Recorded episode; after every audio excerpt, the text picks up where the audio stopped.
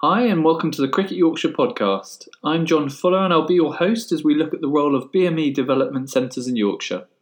First, we'll hear how the kids announce what they've been practicing, and then we're going to catch up with the Yorkshire Cricket Board, but also the head coach at Keighley to learn a bit more about the BME development centres, how they help, and get their perspective. One, two, two and a half, three. The BME centres um, offer uh, an opportunity for those children who want to take almost kind of the first step um, in, in, in grassroots cricket. Um, it's not necessarily there as a as a route into clubs, although uh, it's, it is one of the aims. And if children go to a club like some of these are going to be, that's absolutely fantastic. Sure. Um, but it's providing a, a stepping stone, a, a kind of pathway for children to kind of uh, experiment the game of cricket. And those that don't want to go into clubs are welcome to come back the following year. So it's about maintaining that interest in cricket. Yeah. And that's and by, by having it in, in, in kind of inner city and BME sort of areas, then you know it becomes um, becomes a bit more personal to the young people as well. And it's noticeable, look at the session today, how many girls there are. We talked about earlier. it's, it's great. what, what we try to do, we try to promote girls and get them into cricket, and um, get like like almost said the grassroots. These kids, none of them have played cricket before, and it's just fresh to them. There were one of them that, that, that we had last week. He'd never seen cricket being played. This was the first time he'd ever seen cricket being played, and especially for for the younger ones.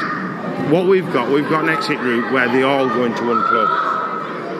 Where in the past they've, they've been in Crossflats, they've gone into um, Airedale, and some of them from last year, a majority of them gone to Keighley. Okay. So that's a that's a big club, is that? So that's that's you know a big bonus for us.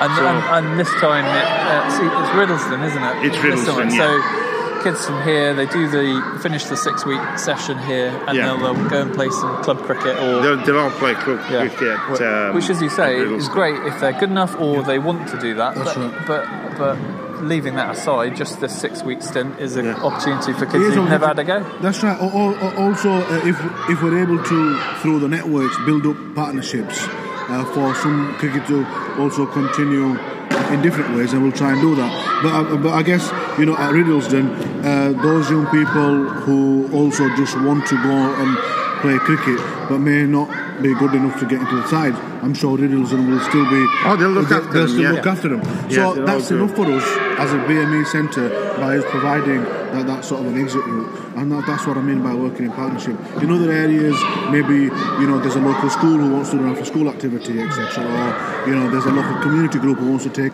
take on the cricket program as well over the summer holidays. Um, but everywhere is different, and Keighley, um, you know, has its own sort of mechanism around here, and you know we look to support uh, this program as much as we can. And just one final point around schools cricket, because um, I, mean, t- I talk to a lot of people around Yorkshire who say, you know, there's not enough cricket played in schools. Is it tough for schools, say locally to Keighley as an example? Uh, is there enough interest in the game of cricket as opposed There to isn't. football? Uh, and how do you, or if there isn't, then how do you There isn't, address that? No. Well, what we try to do, we try to get involved with schools, although we've not had much success.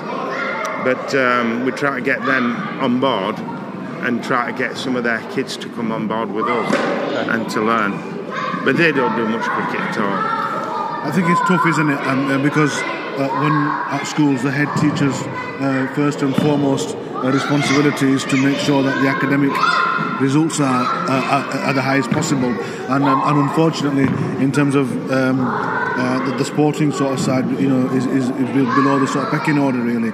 So unless you've got a, a school leadership or the environment in school is very much sport focused, it's quite difficult to also kind of have that have that engagement. Uh, but you know, um, again, it's about building up those partnerships and and and, and, and, and persevering uh, with with those uh, schools uh, where we can um, continue cricket in some way.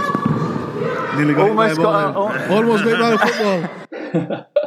it was pretty close that football. Perhaps unwisely, I did the interview in the middle of the sports hall, and the kids just punted the ball up and down, uh, and there were footballs flying all over the place, frankly. But it was great fun.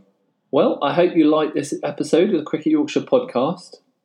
Please rate it however you found us online, and obviously you can always subscribe to keep up to date with future episodes.